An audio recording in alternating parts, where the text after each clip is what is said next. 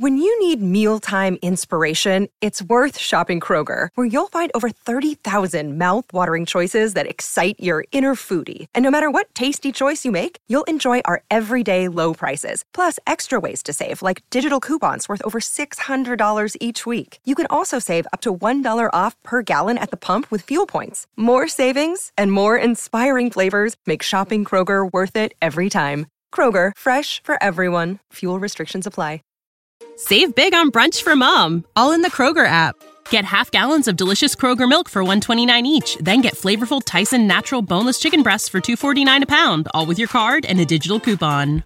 Shop these deals at your local Kroger today or tap the screen now to download the Kroger app to save big today. Kroger, fresh for everyone. Prices and product availability subject to change. Restrictions apply. See site for details.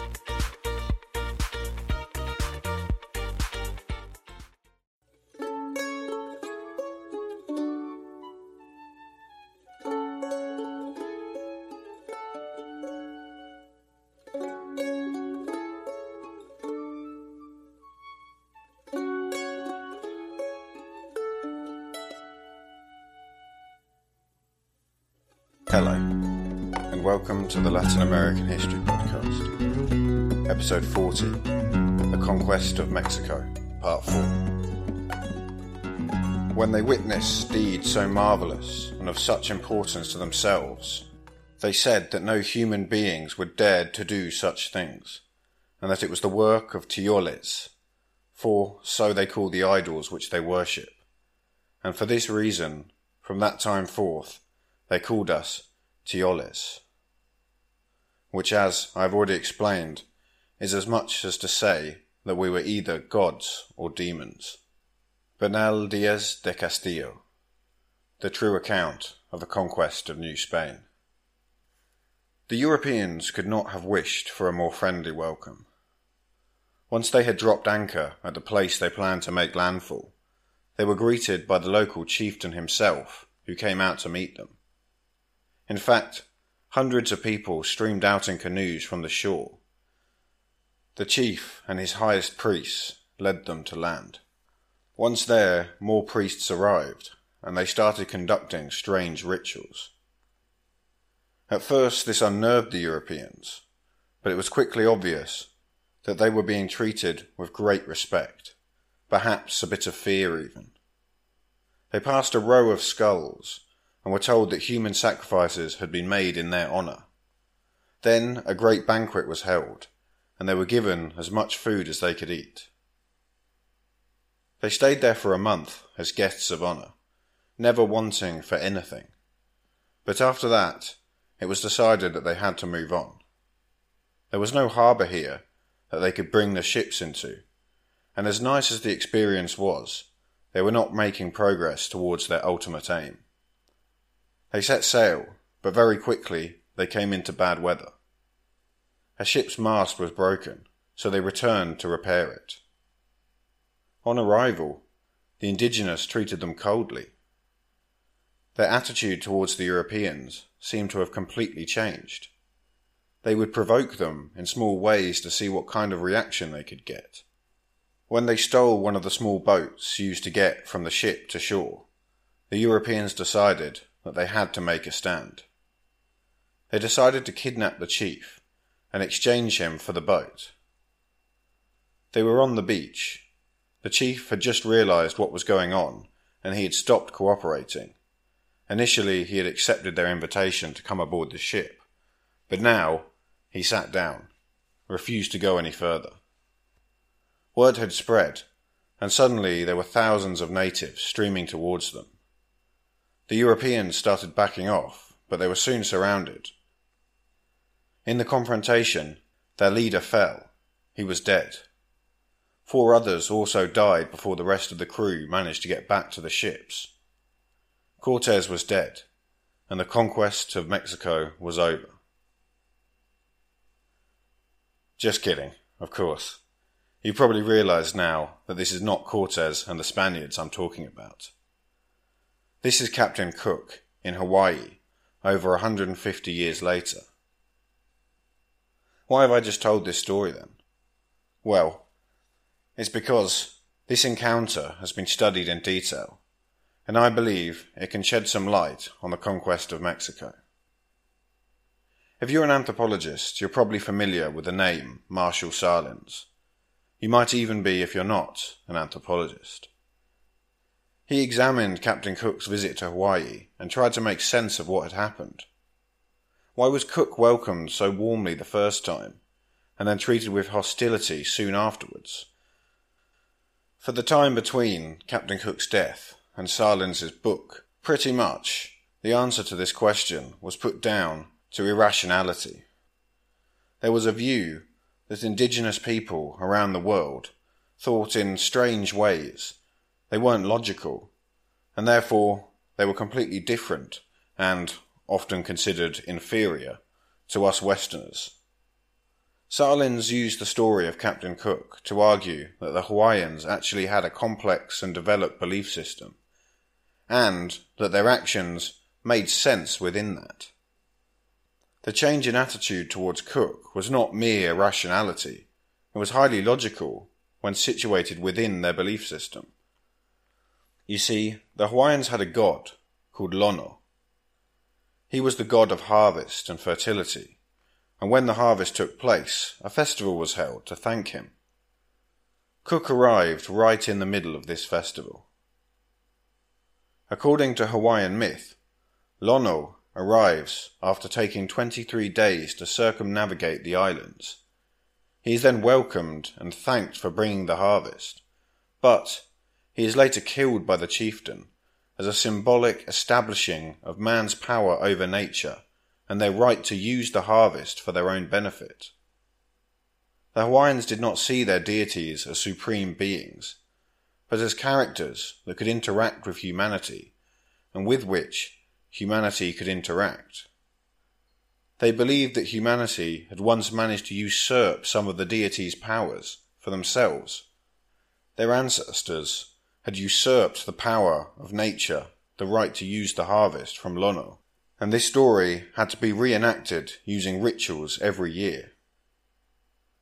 Cook had rounded the islands in the correct direction and he took only a few more than the twenty three days that Lono was said to have done it in. Apparently, as well, part of his ships bore some kind of resemblance to Lono's iconography. So, by coincidence, Cook was unwittingly playing the part of Lono perfectly. And add to this the fact that Cook and his British crew would have looked physically strange and different to the Hawaiians. In their mind, there was no doubt Cook was Lono, manifested physically. Despite the excellent relations between the two peoples on the first trip, Cook did report small incidents of theft. The incident with the boat on his return was just the latest and biggest of these. Sahlins reckons that this was further evidence of the Hawaiian interpretation of things.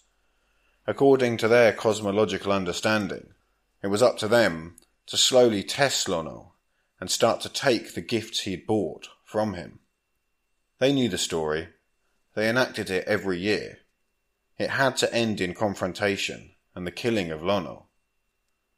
By the time he returned, the festival was over, and it was time for the confrontation to begin. Sure enough, everything happened just as it did every year, culminating in Lono's death. The point Sahlin makes is that in their understanding of the world, the Hawaiians acted just as logically as any European. Now, I should mention that Sahlin's interpretation is not universally accepted.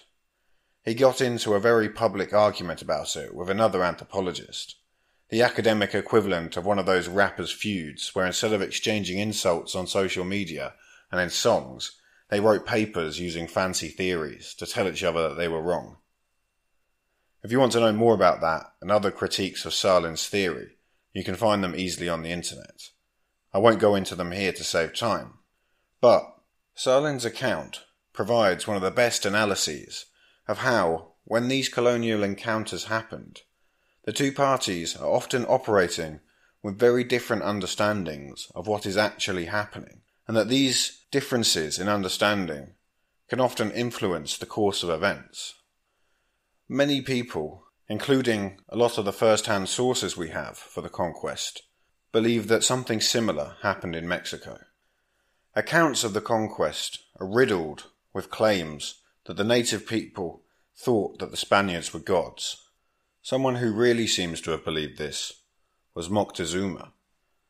While unlike the Hawaiian chief, he was far away in Tenochtitlan, and so was not there during the initial contact.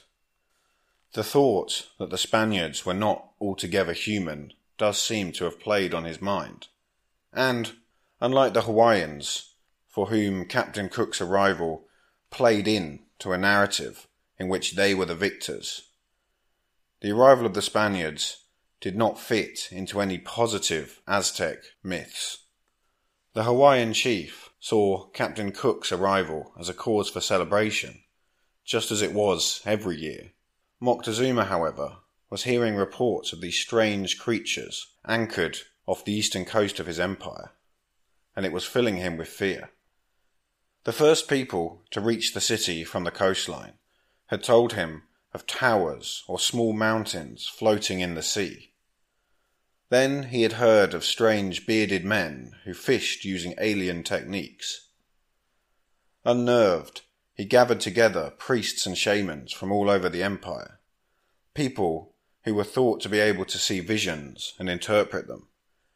He asked them if they could shed any light on the matter. Apparently none knew anything about the strange men, or had seen them in their visions. Moctezuma responded by having them thrown in prison. The next day he asked them again if they had any predictions for the future well-being of the empire, and they told him that a great mystery was about to strike. When he sent his man back to get more details from them, he found that they had all disappeared without a trace. Incidentally, this is the story as told to us firsthand by the Aztec. Obviously, again, it involves supernatural events, like people disappearing from prison cells without a trace. Just for the record, I want to give the Aztec side of things, and we're fortunate that they have provided us with their own accounts. So rather than stop and try and analyze each one of these events, which obviously fall outside of the Western definition of history, I will simply relate them as they are given. Anyway, in an even bigger overreaction than he gave when he had them imprisoned, Moctezuma responded by having all their family members killed. He then started preparing an official delegation to go and greet the Spaniards. Cortes had dropped anchor at a place now named San Juan Ulua. Soon enough, the locals were coming out to his ships aboard canoes. These were Moctezuma's messengers. He had given his ambassadors gifts to pass on to Cortes. He had gone all out, and they included gold and jewellery, a big mistake, as the sight of gold would only encourage the Spanish. Cortes responded by giving them fine clothing and a spectacular chair. As a side note, it was during this meeting that Cortes first realized La Malinche's usefulness. De Aguilar's Maya language skills were of little use when it came to these Nahuatl speaking Aztec. The beginning of the meeting was frustrating, as the two parties struggled to communicate. He soon noticed La Malinche talking to one of them, however, and it was established that she could speak both Nahuatl and the same Mayan dialect as De Aguilar. Once pleasantries had been exchanged, Cortes decided to repeat the intimidation technique he had used on the Mayan cacique in Tabasco. He fired the ship's cannons. Having no knowledge of gunpowder, this once again had the desired effect and intimidated the Aztec. According to Spanish accounts, this display helped convince the Aztec that the Spanish were not altogether human. Apparently, when Cortes asked to see Moctezuma, the Aztecs said that this was impossible.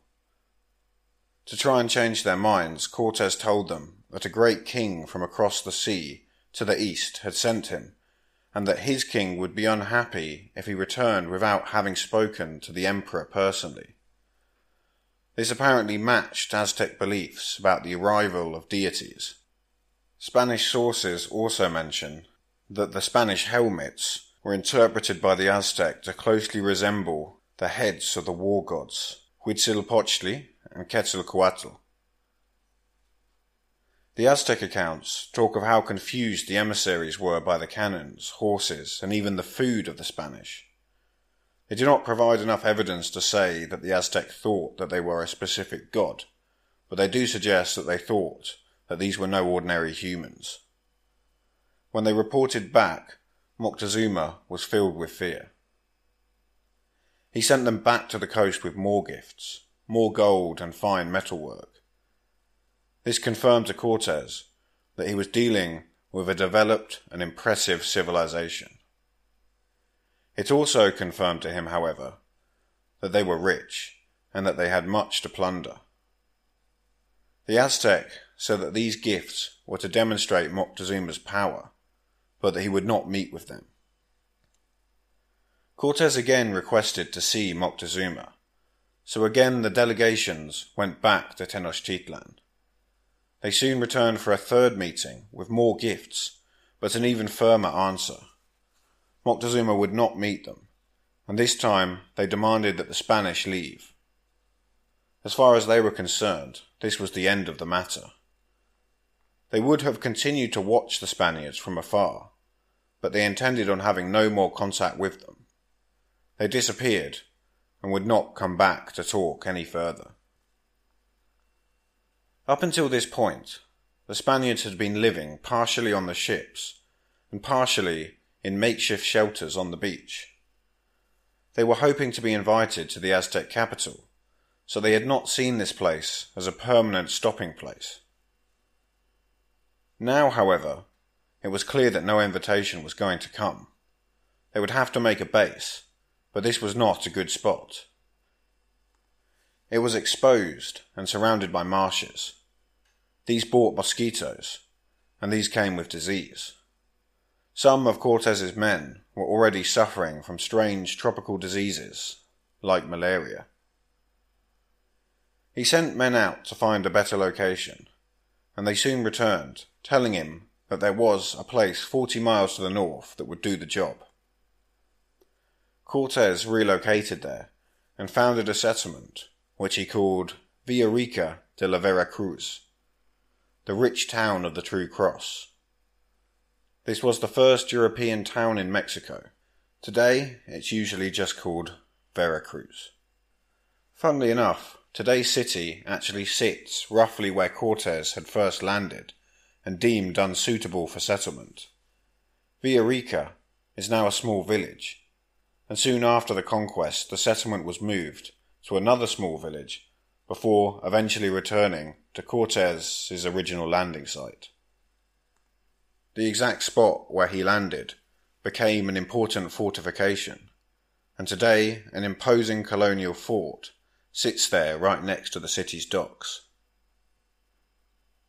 Cortes's foundation of Villarica was important for another reason. It was an attempt at providing some sort of legal foundation for his split from Velasquez and the colony of the Caribbean. With the foundation, he declared this a new colony, and he had himself elected governor of the new settlement. The Spanish set about building their town, constructing houses from wood, and taking stock of their immediate surroundings. One day, a group of people appeared on the edge of the settlement and requested to talk with the Spanish leader. They introduced themselves as the Totonac, and they asked Cortes to visit their capital and talk further. Now, we met the Totonacs briefly in the second episode on ancient Mexico. They were probably the people who had built the city of El Tajín. Now, assuming that this is so, you may remember that their civilization seems to have collapsed roughly a couple of hundred years before the Spanish arrived.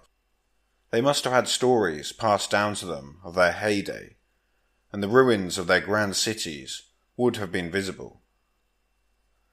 I imagine that this legacy would have made them a proud people who found their current situation as vassals of the Aztec hard to deal with.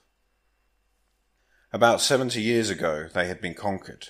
Since then they had been forced to pay tribute. In the Spaniards, they saw an opportunity to change their fortunes for the better. Cortes agreed to visit their leader, but he was wary. He suspected a trap, and so he prepared for the worst. He brought with him soldiers ready for battle. On arrival, however, his fears were soon allayed, and he too saw an opportunity. While he was headstrong, he was not delusional. Even though he had only had limited contact with the Aztecs so far, it must have been obvious that they were a powerful, organized empire. He would need help. If the Aztec really decided to turn on them and throw all their resources into it, he wouldn't stand much of a chance with the small army he had. At this point, who knows what Cortez's long-term plan was, or if he had even formed one yet. But he would have to deal with the Aztec one way or another. Even if he wanted to conquer easier targets, the Aztec would surely not tolerate their presence forever. Knowing what we know of him, however, and after the impressive gifts of gold he had been given, it's likely that his intentions were hostile to the Aztec from the beginning, even if he didn't want to show it straight away. One thing was for sure he wasn't going to leave like they had asked, so conflict was inevitable.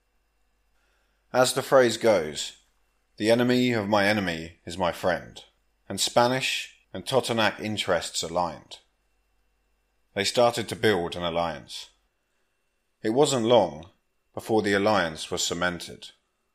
A group of tax collectors arrived from Tenochtitlan, demanding the Totonac tribute, and once they saw that the Totonac had been hosting the Spanish, who the Aztec had demanded all contact be ceased with, they demanded an extra group of young men and women for sacrifice. Cortes persuaded the Totonacs to rebel, and so they took the tax collectors prisoner.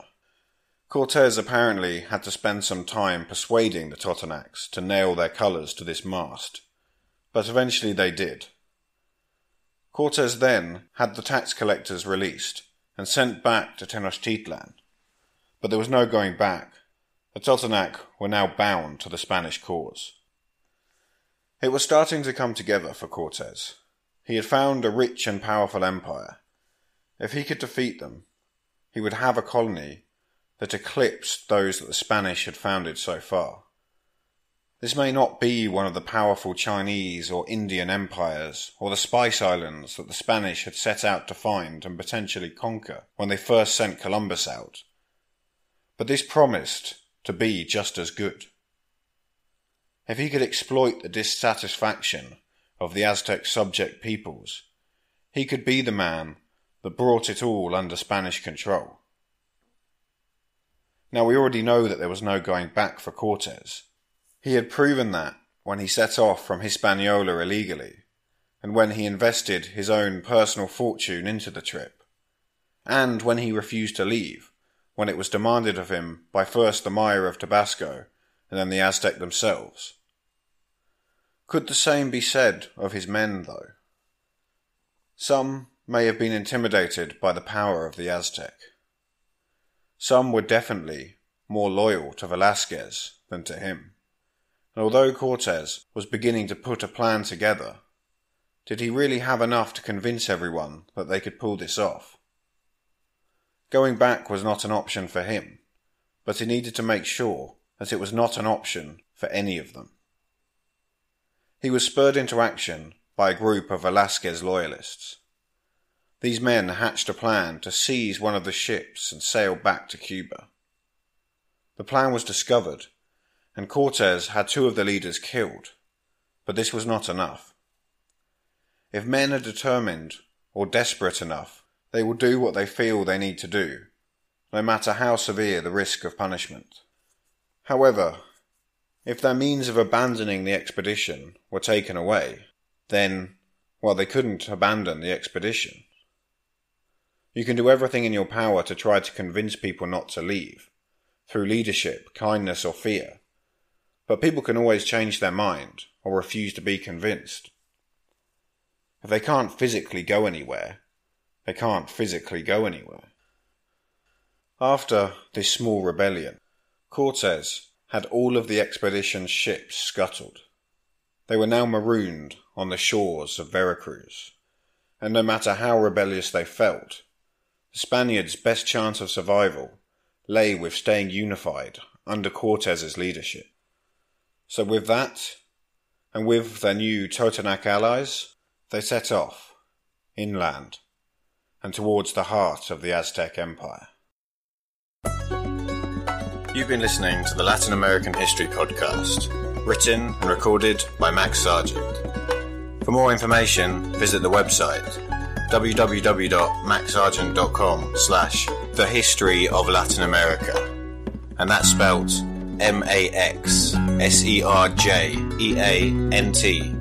If you have any comments or questions, feel free to get in contact at History of Latin America podcast at gmail.com. You can also find the Facebook page by searching for the Latin American History Podcast. The Twitter handle is at History Latin AM, and if you've liked the show, you can help out by leaving a review on iTunes. Alternatively, if you visit the website, you'll see that each episode is accompanied by relevant photos. Most of these are my own, taken during my time in Latin America. All these photos and more are available to purchase as prints at my Etsy shop. You can find this at www.etsy.com slash maxserjeantphoto. That's spelt www.etsy.com slash M-A-X-S-E-R-J-E-A-N-T photo. Thanks for listening.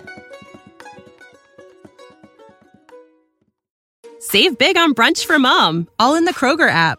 Get half gallons of delicious Kroger milk for 129 each, then get flavorful Tyson natural boneless chicken breasts for 249 a pound, all with your card and a digital coupon. Shop these deals at your local Kroger today or tap the screen now to download the Kroger app to save big today. Kroger, fresh for everyone. Prices and product availability subject to change. Restrictions apply. See site for details.